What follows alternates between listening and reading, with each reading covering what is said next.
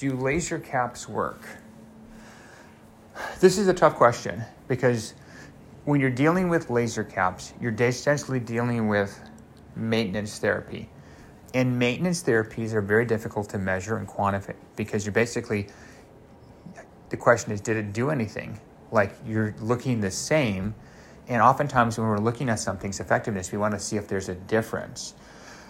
My thoughts on this I think it, they do help. They definitely don't hurt. There's been a lot of research looking at low level light therapy.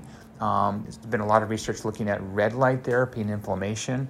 One of the biggest contributors to hair loss in men and women is inflammation.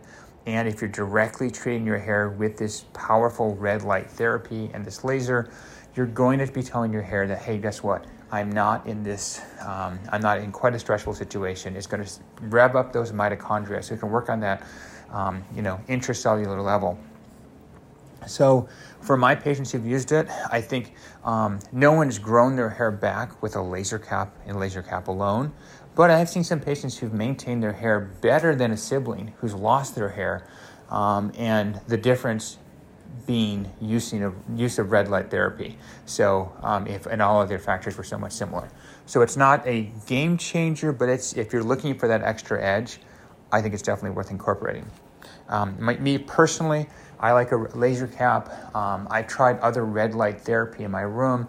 The problem with this red light therapy is um, my wife just does not tolerate red lights because she thinks it looks like it's a it makes her bedroom look like a bordello. Maybe that is my goal. Just joking.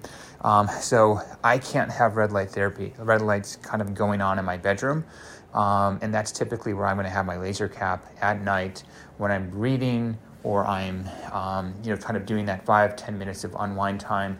And yes, I say five ten minutes because it's too hard for me to do something on an every other day or three times a week basis. I need to do something every day. Otherwise, I lose that habit.